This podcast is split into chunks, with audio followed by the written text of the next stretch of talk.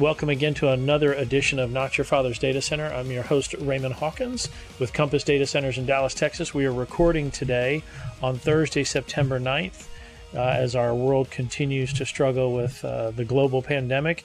And today we are joined by Vice President of Security Research for North America, Amit Serper, and he is with Guardicore. Amit, how are you today? Hi, I'm doing very well. Thanks for having me. Well, Amit, uh, if you'll hang on with us, we're going to do uh, our trivia questions. Unfortunately, you are not eligible for the massive prizes uh, for knowing the right answers, but uh, we're gonna we're gonna run through a couple of quick security related trivia questions for those who listen to our podcast. We always love hearing from you. You can email us at uh, answers at compassdatacenters.com. It's data centers with an S, answers, or you can email me at rhawkins at compassdatacenters.com. So, as always, we give prizes to the first five right answers, $100 Amazon gift cards. We have three questions this week in honor of cybersecurity. Question one what is the estimated cost of cybercrime globally last year? Uh, we got four options. You can say A, a trillion dollars, B, two trillion, C, three trillion, or D, four trillion. Amit, I know, is dying to answer, but he doesn't get to. Second question What is the average payment for ransomware attacks?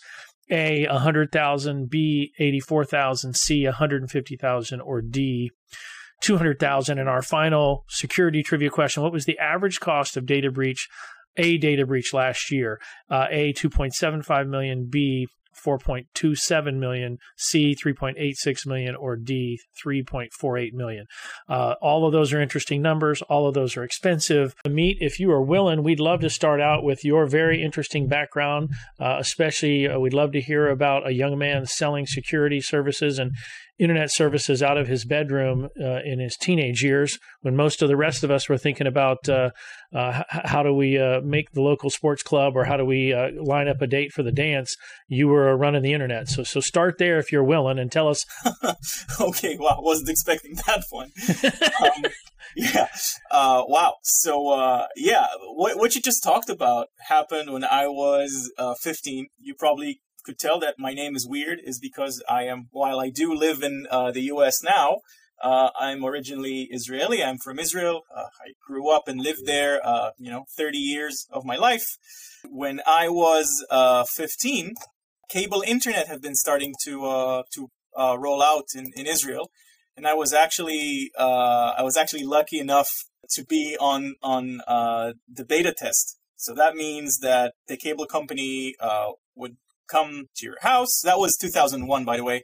Cable company would come to your house, um, install uh, what was then like the first uh, really really fast broadband uh, connection based on based on the cable infrastructure.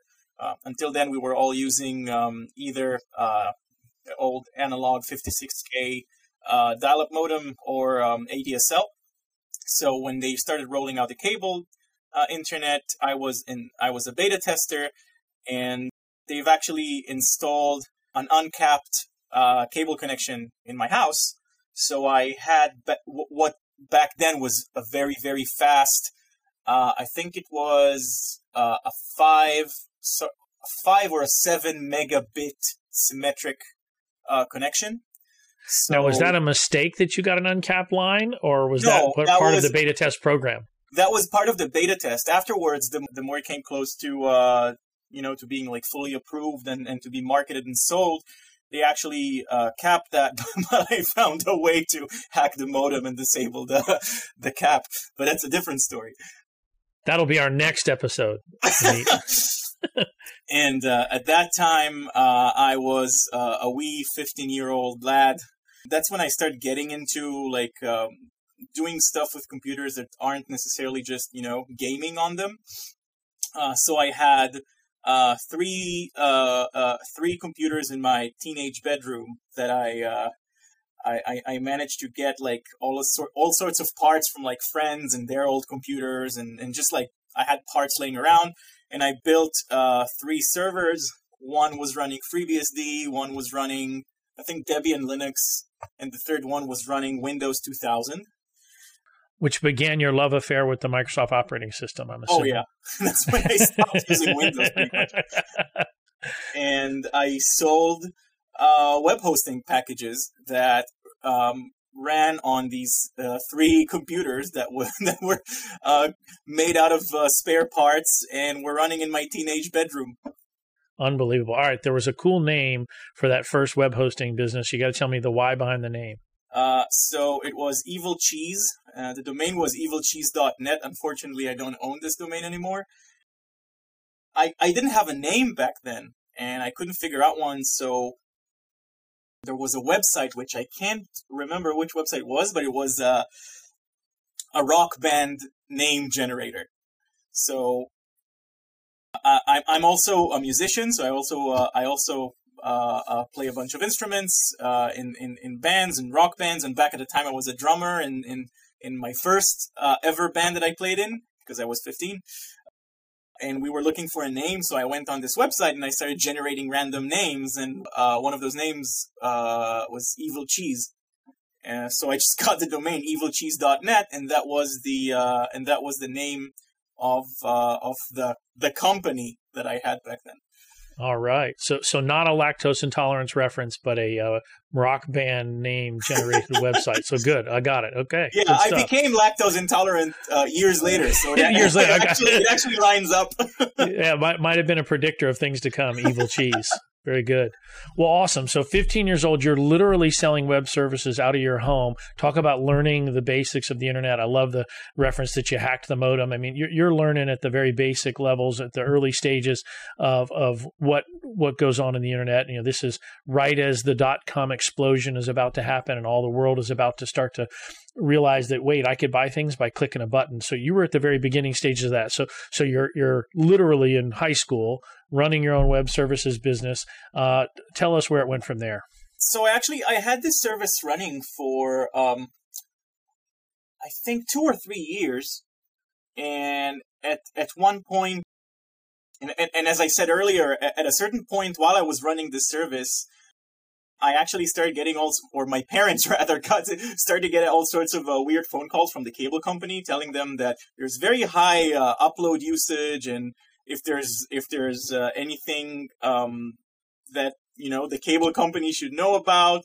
And my my parents being like you know back then they were in like their late 50s or eight, early 60s they obviously had no idea uh, what was wrong and and they just let me talk to um, talk to the people on the phone i i i uh, i played dumb and eventually um, they upgraded the system in a way that my speed hack didn't work anymore and I had to close shop. So uh, I think Evil Cheese lasted for either two or three years. I honestly don't remember. By the time I had to close my service, I had I had about thirty customers, twenty five customers, something like that. And I basically told all of them, like, starting this date, uh, the service will be unavailable. I'm closing shop, and that's pretty much how it ended. So, Amit, before we transition into a little bit more official roles that you took after uh, Evil Cheese, did any of the Evil Cheese band T-shirts survive? Because we would love to be able to, to raffle one of those off to our listeners. If there's any Evil no, Cheese never, band never memorabilia, had, none. Okay, all right, all right, all right, all right. That would make a heck of a band shirt, though. Yeah. Evil Cheese Tour 2001 or something like that. Would be great. All right, so you, so you shut down your web hosting business, and uh, like most uh, young Israelis, you end up um, uh, in the military for a short stint. So take take us from there. Yeah, so so in Israel, uh, once you turn 18, basically when you graduate high school, you have to you have to go through three years of mandatory military service if if if you're a guy, I, I think that it's different for for women, but I honestly don't remember. When you are uh, around the age of 17, 17 and a half, uh, you have all sorts of uh, of uh, various uh, uh, units in, in the military or other places in the Israeli security apparatus. they're basically starting to look at the data of the new of the new soldiers to be, so to speak. So when you're 17, you're being invited to the military for some interviews and some tests to basically assess your uh, intelligence and all sorts of things. And according to these, to, to the data provided by these tests, you are then asked to come to all sorts of interviews for the actual uh, units that you might be uh, serving in for for that period of three uh, years. So I, I went to I went to that interview, which was very weird, a very weird experience uh, uh, for me. And and other than interviews, there's also some physical um, some physical tests to see if you're fit to uh, combat. And um, as you can probably see, I am definitely not combat material. Uh, so uh, after uh, after uh, a few months, uh, a few months after these interviews, I, I, I started getting uh, phone calls from all sorts of military units inviting me to for more assessments and interviews, and I ended up um, ended up getting invited into an interview with a unit that was outside of the army. So basically, to do my military service at a place that is not the military, but was a part uh, of the Israeli security apparatus. I ended up actually uh, uh, going there, uh, doing my military, my mandatory military service at one of Israel's uh, uh, intelligence services, and I actually ended up staying there for for nine years. So a few years after my mandatory service.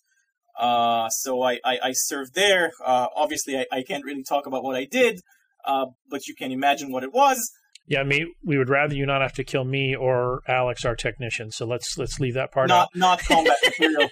Wouldn't be able to kill anyone. All right. Ended up uh, uh, staying there for nine years, doing all sorts of security research related projects, both offensive security research and defensive so, meaning both finding vulnerabilities and exploiting them and hacking into places, and building systems that can uh, defend us from similar things. Basically, after nine nine years uh, uh, uh there doing various uh, uh, research roles, I decided that chapter of my life is over, and I left the government and joined an early stage security startup, which I was employee number 14. Today they're over uh, 1,000.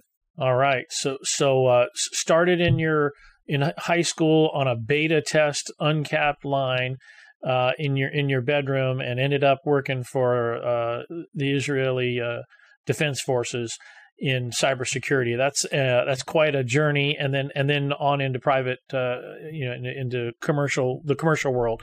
So I got a ton of questions. I mean, we can go all over the board here. For for those of us who who security isn't our job, we think about, hey, I don't want anyone to have my passcodes. I don't want anyone to hack my phone. Uh, we think about uh, um, security in relatively simple terms, I think. But we see in the news, uh, I think the ones that get the most attention are, are ransomware attacks or denial of service. Uh, can you talk through um, a little bit for us? What are the biggest concerns? Why, uh, as as both a consumer and as a business, what are the biggest concerns? And then why this is continually changing? I think both of those would be fascinating. How should we think about it as a business? How should we think about it as a consumer? And why is it always changing? Yeah, so this is actually a really good question, especially when when when we talk about the subject of ransomware that's that's been all over the news pretty much for a few years straight now, but it, it the whole thing gotten way worse now in like the past the past year of the pandemic. Pretty sure that the two are related, by the way. And and the way that you phrase this question is actually a very good way to look at it because there's the the side of the business and there's the side of the consumer. Uh, you as as you know as the regular person.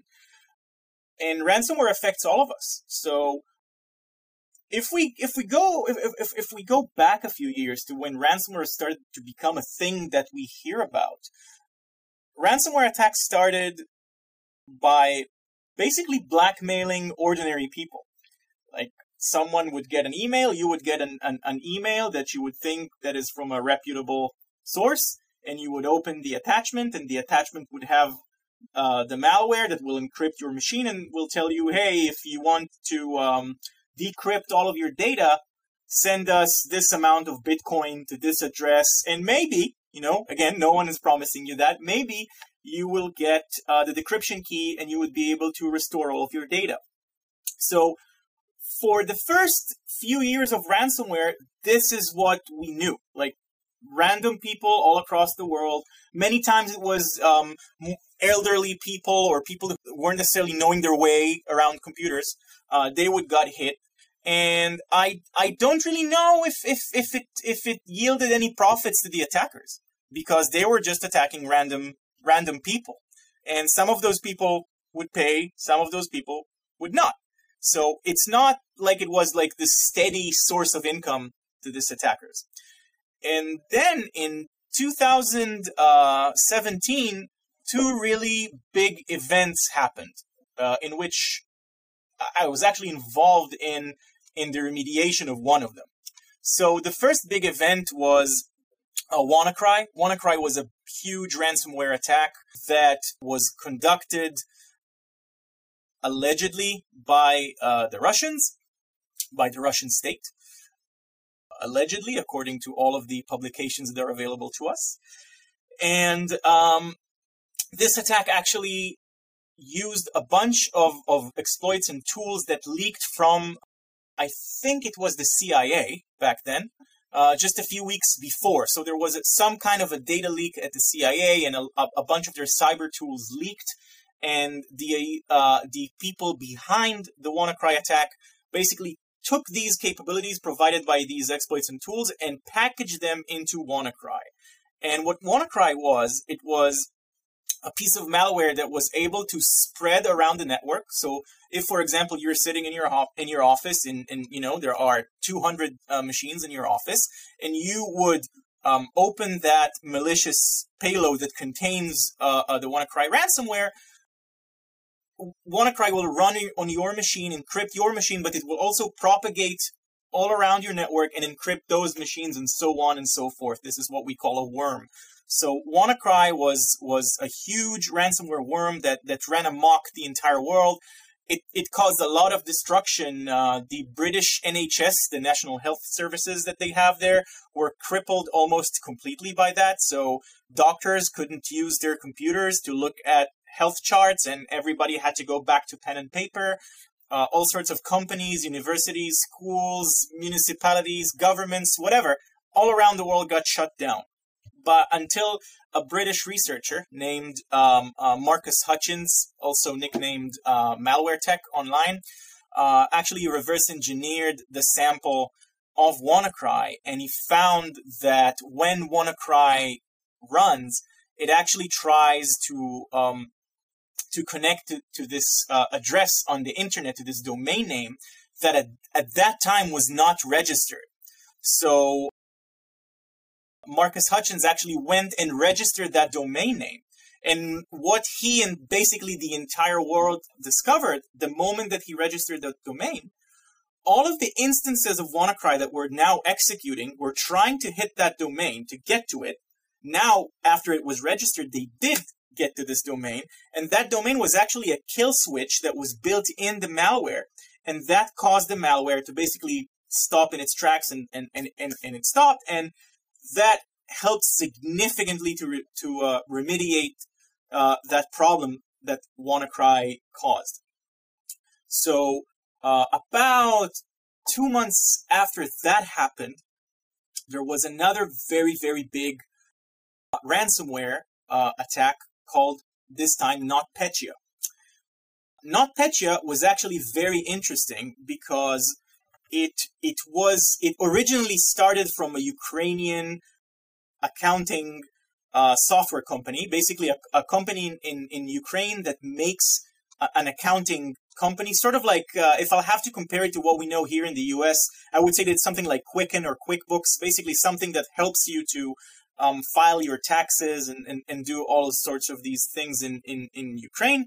And the way that it works in Ukraine is that every business that every business, either within Ukraine or outside of it, that conducts business in the country of Ukraine has to use this program in order to do something with the taxes over there.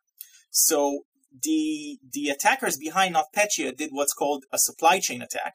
They hacked into the company that makes uh, that makes this accounting software. The name of the program is MEDoc. The name of the company is Intellect Systems, if I recall correctly.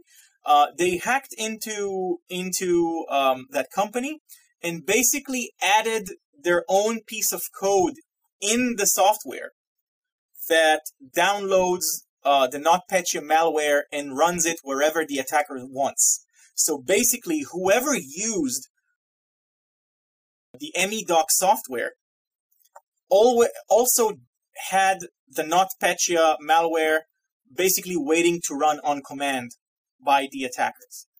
Uh, the attackers had then executed this attack, and this was, I think, even up to date, was the most devastating ransomware attack. So, shipping company Maersk completely stopped working. Uh, computers all across Ukraine stopped working, including ATMs. People couldn't get money, couldn't swipe credit cards, couldn't go to the ATM, uh, couldn't go to schools, schools, universities. Uh, I think in some cases power plants. It was an absolute disaster. It, it took uh, it took Maersk months to recover from that. It affected worldwide supply chain of goods, meaning actual containers were stuck at ports and trucks could not get into ports because of that because all of the computers were down at that point while NotPetya started uh, to go wild i was actually uh, on vacation uh, in israel visiting my family.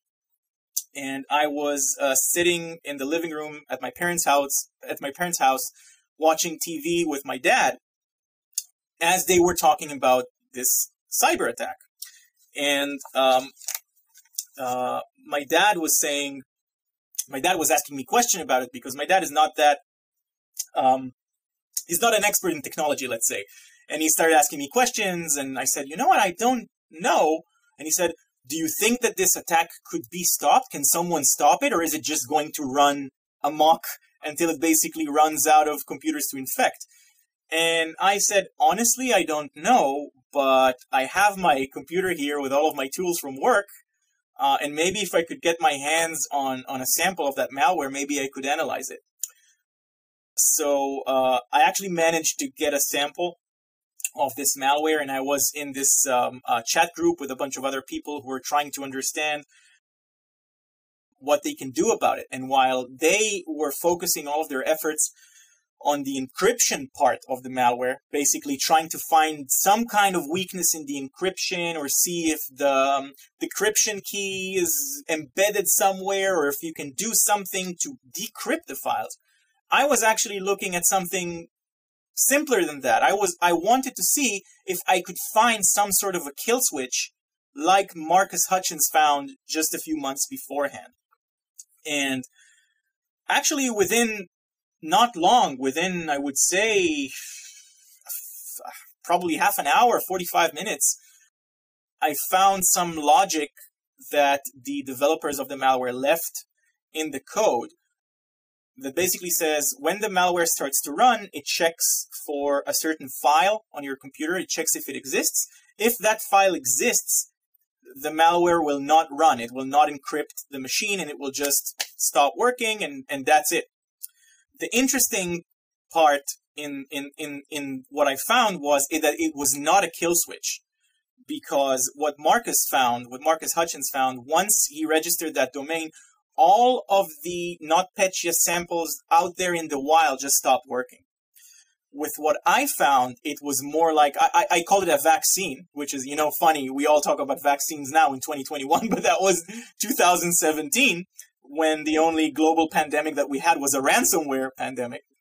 And basically, what I found is that if you will manually create that file in a certain way on your machine, if you end up getting infected by NotPetya, if it some way manages to get into your machine, because it was also a worm, just like uh, WannaCry, where it spreads from machine to machine, encrypts it, and spread and spreads onwards, very much like you know COVID. If we if we do the comparison. Um, so if you will create that file in a certain way, you would be basi- you would basically be Im- uh, immune from infection uh, to this piece of ransomware. So I, I once I found that sitting at my parents' house with my laptop on my knees, I started putting that online and I put it on my Twitter account and it just uh, it, it, it became, no pun intended, it became viral and gave me my uh, 15, uh, 15 minutes of fame. Uh, so so that was uh, that was very exciting. So back to our discussion about ransomware. When we look when we look at ransom. One, one, one more question before we get off of, of NotPetya. So that stopped future infections. How did it? How did you guys fix the machines that had been infected?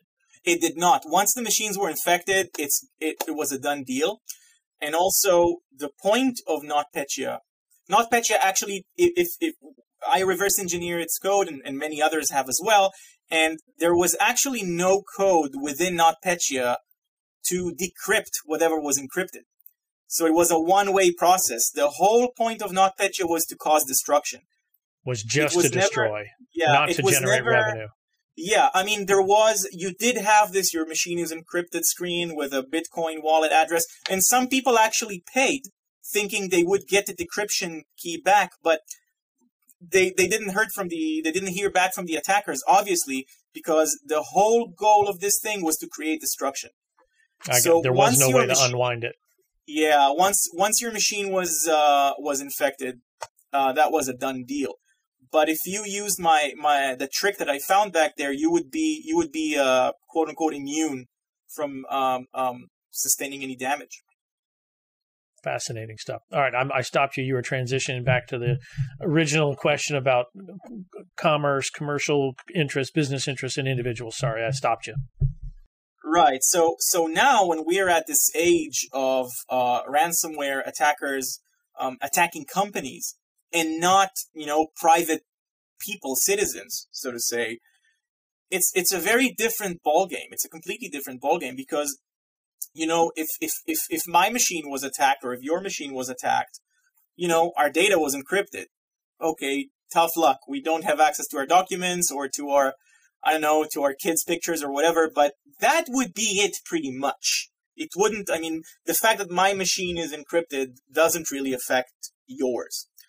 But with the way, with the way that, that ransomware attacks have been going on since then, especially with WannaCry and NotPetya sort of, um, starting this whole trend of attacking large scale companies uh, and such, we are now in, in a more serious problem where ransomware attacks are not necessarily just to get the ransom to decrypt the files, but they're also now what's called a double extortion attack, meaning, or a threat actor rather, I don't like to use the word hacker, but a threat actor would use, uh, uh, would, uh, would, you know, break into your environment and encrypt your uh, and leak a whole bunch of information from your organization and only after that information was leaked they will then encrypt your data.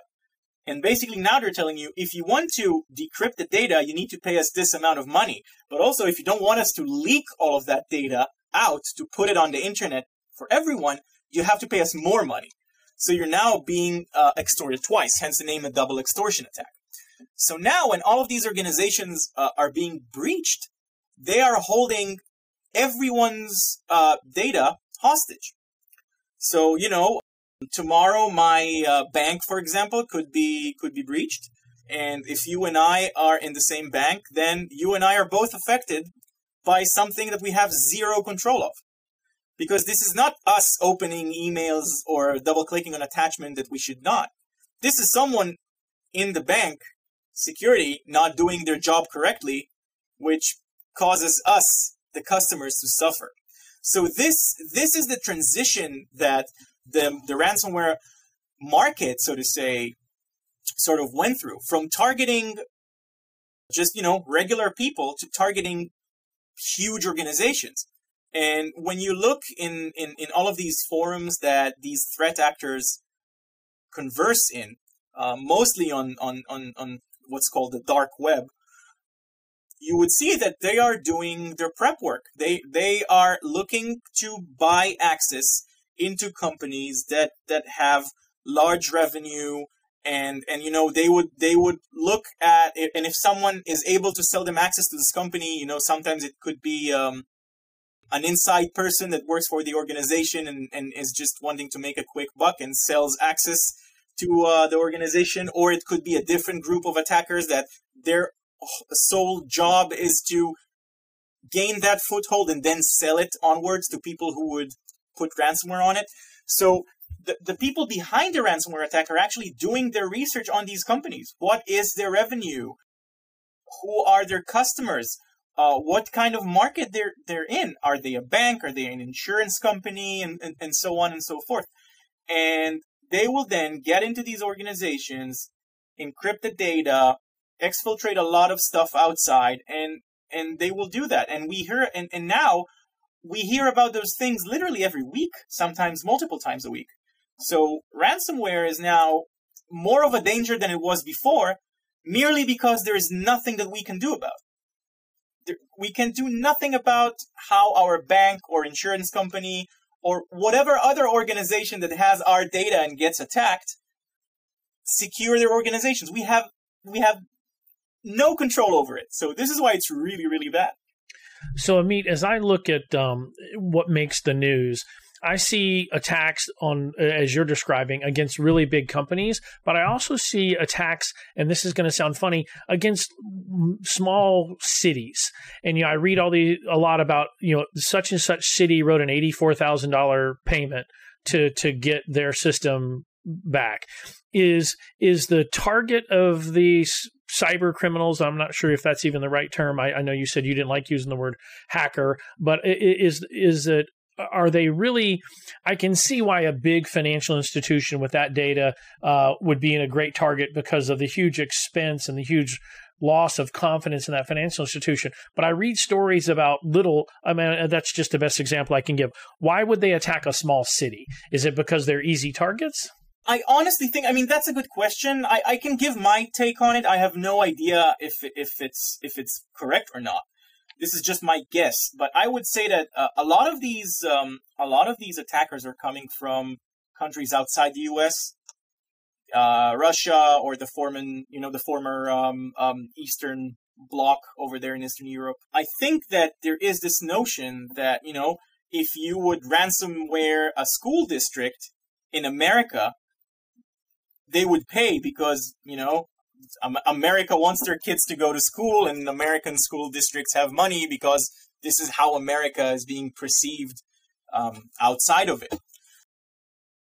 I, I, I, I know that you know in my in my in my previous work. So now I work at Guardicore, but before um I th- that company I said I joined early uh, is a company called Cybereason, and and back back when I worked there, I was uh, doing a lot of incident response engagements with with these uh, exact uh, victims, uh, school districts and small towns and so on, and and they would say we have no money to to, to pay these like ridiculous ransoms. Like uh, we have we can't afford it. So um, we did see, and again, I don't know what the data is now because it's not the kind of stuff I, I, I work on anymore. But you know, back when I was in Cybereason, we did see a big spike in in um, school districts and towns being attacked, and then after, um, and then after they had you know issues and or trouble with getting the funds to pay to the attackers, um, it sort of like died down, and the attackers focused more on on on um, on entities that actually have revenue, hospitals, large uh, corporations, and, and so on. So I'm going to ask a dumb, you know, I, I, lead sales and marketing, so we're not the smartest group in the business. So I'm going to ask a dumb sales guy question. I don't understand um, as as we see these attackers. Aren't there digital footprints, for lack of a better term? Isn't there a way to figure out who this is? How does that person hide on the other end of the world? Is it just because they're in a place that we physically can't get to them? Can you determine who they are, or can they legitimately hide? Meaning digitally hide is what I'm asking. Yeah, so I think I think it's it's a little bit of both. I mean, um, first of all, if you know what you're doing, if you really know what you're doing, if you're experienced, if you have the right tools and resources, uh, hiding on the internet, especially when doing something like that, is not a difficult thing to do. It's it, by it's by no means. I mean, again, if someone like the United States or or someone uh, or or a, or a some sort of a cyber superpower, if you will, would want to know who are these people, I assume that in some way or form they could do it, be it by cyber means or by uh, other intelligence means. I mean, this is what intelligence, this is what intelligence agencies do. But if we go back for a second, hiding on the inter- hiding yourself on the internet again, if you know what you're doing, if you're doing it correctly, because it's it is an art form, it's not something that's difficult to do. It's not something difficult to hide yourself uh, in a way that makes it very, very difficult to find you. On top of that, you have these um, you have these people working in countries that don't really have a, a very good relationship with the U.S. right now. For example, Russia. There are tons of videos on the internet of um, of these ransomware criminals driving their fancy cars uh, uh, all across Russia, doing donuts on on public roads, and basically not not really caring about other people's or the laws in that country.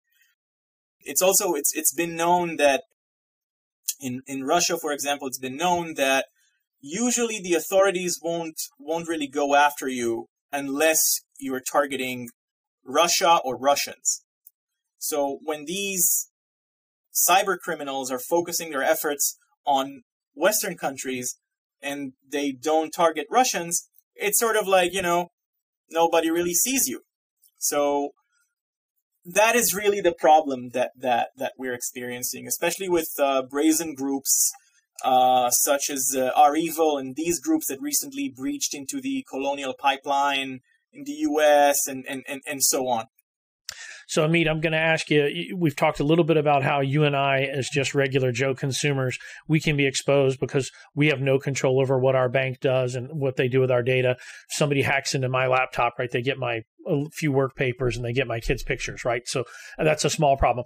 Uh, we've talked about it from a commercial perspective or even a small government, a school district or something like that. As I think about um, cyber risks on a larger scale. Uh, I, I, live in Texas. This past uh, winter, we had uh, what we call snowmageddon, you know, eight days below freezing, which is unheard of here, and everything shut down. Now, that was weather related. But when I think about a cyber crime, isn't it possible to you mentioned a pipeline aren't there things where you could have large scale? I mean, I, I, think about in our business, so in the data center business, so much of the global internet traffic runs through Ashburn. Are there vulnerabilities from a from cyber crime to to cripple the internet, cripple digital parts of the economy, cripple parts of, of our systems that are now wholly dependent on technology. And and where I'm going with that, I mean, is a totally different kind of warfare, right? Not warfare where we shot at each other, but warfare where we shut down the food supply chain, War, warfare where we shut down the ability to to um, travel, planes and and and you know um, trains and things of that nature. Can you talk to me about that large scale risk in the in the cybercrime world? Yeah, absolutely. If if you would have asked me that question even five, six years ago, I would have said, "Hey, no, we're not there. It's it's FUD, fear, uncertainty, and doubt. It's something that's you know that's being uh, blown out of proportion or being um, uh, propelled in the news just you know to to cause stress." But we have actually been living this reality that you have just talked about. This is this is the reality in the past few years. So, you know, you mentioned electricity. A few years ago, I think it was 2015 or 14, Russia breached uh, uh, Ukraine's power grid and shut it down. And in, in, in the dead of winter, and, and people were at home in Ukraine in temperatures that are similar to what you described. And I am from Massachusetts, right outside of Boston. So here in New England, it's just called winter. Uh, mm-hmm. So, uh, and power plants in in uh, Ukraine were shut down through cy- uh, cybernetic means, and there are videos. If if you'll go on YouTube, you'll be able to find the videos that the uh, controllers inside the control room took with their phones of the of the mouse cursor moving by itself and going and, and, and shutting switches one by one. You could see that. That happened. Anton Cherepanov from ESET and a few other people from American company uh, Dragos, I think, they have they have had a, a whole research uh, about that. They did the incident response, the incident response to that particular incident, and they have revealed a lot of the details in a talk in, in Black Hat a few days ago, a few years ago, excuse me. There is a book by uh, Andy Greenberg, uh, a really good journalist from Wired, that's called Sandworm, that actually talks about NotPetya. I, I, there, I am actually, I was actually interviewed uh, to that book, I discussed uh, whatever it is I just talked to you about uh, NotPetya. And in that book, they do go into very great uh, details about what happened by that. Sa- Sandworm is the name of the uh, threat actor, uh, the Russian threat actor that, that did all of that. So they're actually going into the details of, of this uh, attack on, on Ukraine's power grid. If you're talking about messing with the internet or, or, or um, everything that has to do with our digital life, so to speak, that happened also, also by Russia. I think that was either in, I think it was in Estonia in 2008, but I'm I'm I'm not sure. So um, Estonia is a very uh, is a very digital country. A lot of the things there are being done through the web. You can even vote, uh, cast your ballot for the election online. You don't even need uh, to leave your house. They're a very very digital nation, uh, if if one can use such term in in one of their skirmishes, uh, I, am almost sure it was uh, Estonia and Russia. It was either Georgia or Estonia, or both. But that happened there as well. Uh, the, the internet in the the internet infrastructure in that country was brought to its knees. All of the government uh, website and infrastructure was basically shut down again by by attackers. So we we are living this reality right now in in Iran. Uh, what was it? A month or two ago, all of the trains uh, stopped working, and and people uh, uh, at the train station, when they were looking at the signs, uh, the sign said that if you have any issues with the train, please call this phone number. That phone number was actually the phone number of uh, Khamenei, who is the ruler of Iran, the the the supreme ruler of Iran. Th- that number was put there by the attackers, and that was sort of like the number in his office. So we have been living this reality for a few years now. Some of us know it more, some of us know it less, but this is life now. Well, Amit, thank you for uh, catching us up on the world of, of cybercrime. Uh, can you give us just a minute as, as we wind down here? Can you tell us a little bit about what Guardicore does and what you do there uh, as your role of, of uh, VP of Security Research? That we'd be interested in hearing where you guys fit in this saving us all from cybercriminal world. Yeah, definitely. So uh, actually does um, uh, something really cool and, and refreshing, which is actually uh, one of the main reasons why I, I, I decided to join uh, back in January of this year. So Guardicore is in the micro segmentation world, which is actually um, sort of like the new take or uh, hopefully what will replace the legacy network security equipment that we know as firewalls. So firewalls, uh, in most cases, are just like a box that sits in your network and has everything uh, connected to it. And this box basically tells network packets whether to go on to their destination or just drop dead in their place.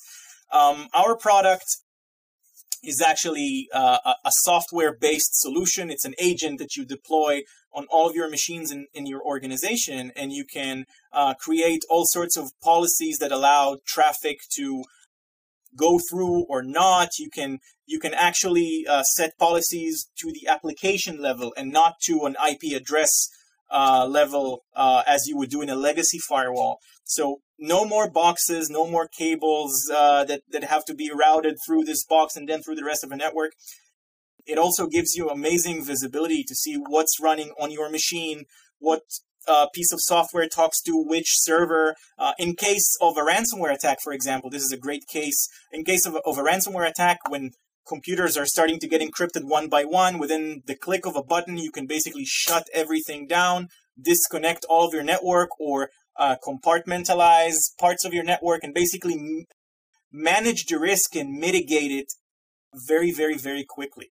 So, and, and at Guardicore, um, I, I work at part of the organization that's called Guardicore Labs.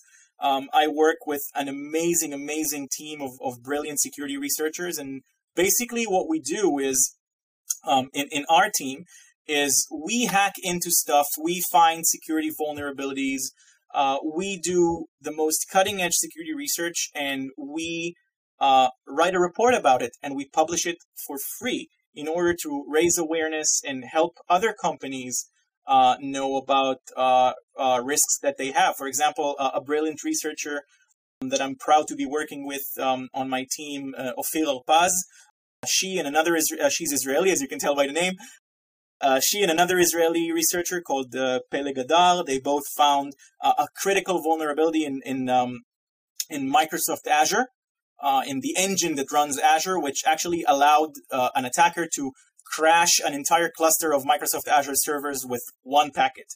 Uh, they have disclosed it to Microsoft a couple of months ago and actually uh, spoke about it in uh, in uh, Black Hat in Vegas last month. So this is the stuff we do, and we're very very excited about it. Very cool stuff. Very, very cool. So, so if, if I could just put it in sales guy terms, it sounds like you guys allow the network at, I think you called it micro segmentation. Hey, we've, we've located some uh, nasty thing inside our network, some malware piece, and we can disconnect and almost draw a cyber fence around it and keep it from proliferating and then address the problem inside that, you know, micro segmentation.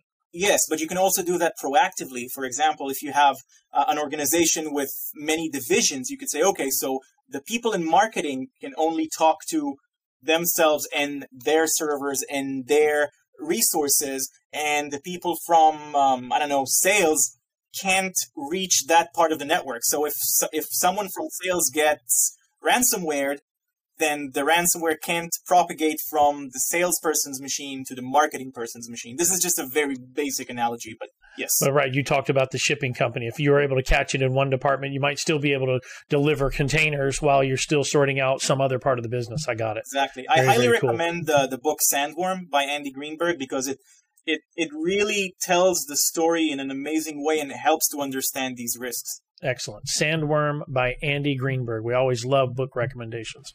Amit, we appreciate you and uh, your team being on the front lines of that. And thank you for joining us on uh, Not Your Father's Data Center. It's been great having you. We really, really appreciate it. Thank you so much for having me. Amit, thank you.